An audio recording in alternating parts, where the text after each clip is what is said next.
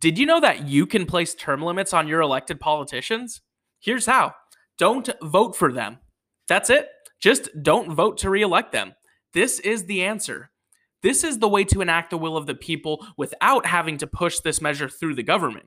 First of all, I promise you, Congress is in no rush to impose term limits on their own jobs.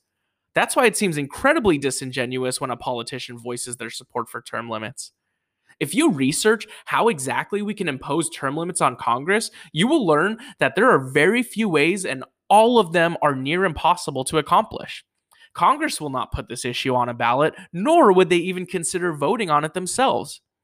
The states aren't even allowed to vote on this. They tried. They tried in 1995. And in a Supreme Court decision, 5 to 4, they said no. The liberal Supreme Court justices said the states don't have the right to decide how long the U.S. representatives from those states get to serve.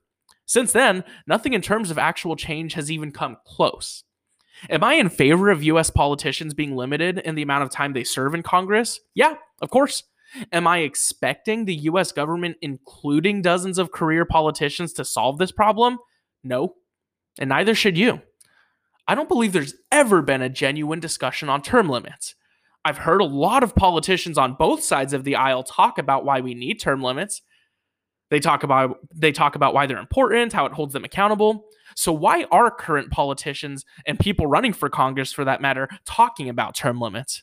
I'll tell you why.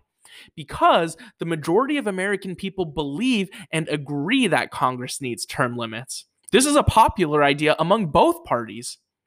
The politicians, they get to be for term limits, and yet they don't actually have to practice that belief. So here's my point. We, the people, can set our congressman and senator term limits by voting them out after they've served enough time. So, how much time is too much time in politics? Well, that's a great question. And that we can figure out next. But I'll tell you one thing here's where everyone can agree that a line should be drawn 50 years.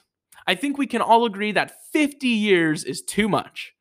By the middle of this term, Joe Biden will have worked in government for over 50 years. That is half a century. Joe Biden has worked alongside politicians that were born in the 1800s. I think by now the American people are aware that many politicians have been in office for too long. We might never see official term limits in Congress, but we can certainly set them ourselves every time we vote.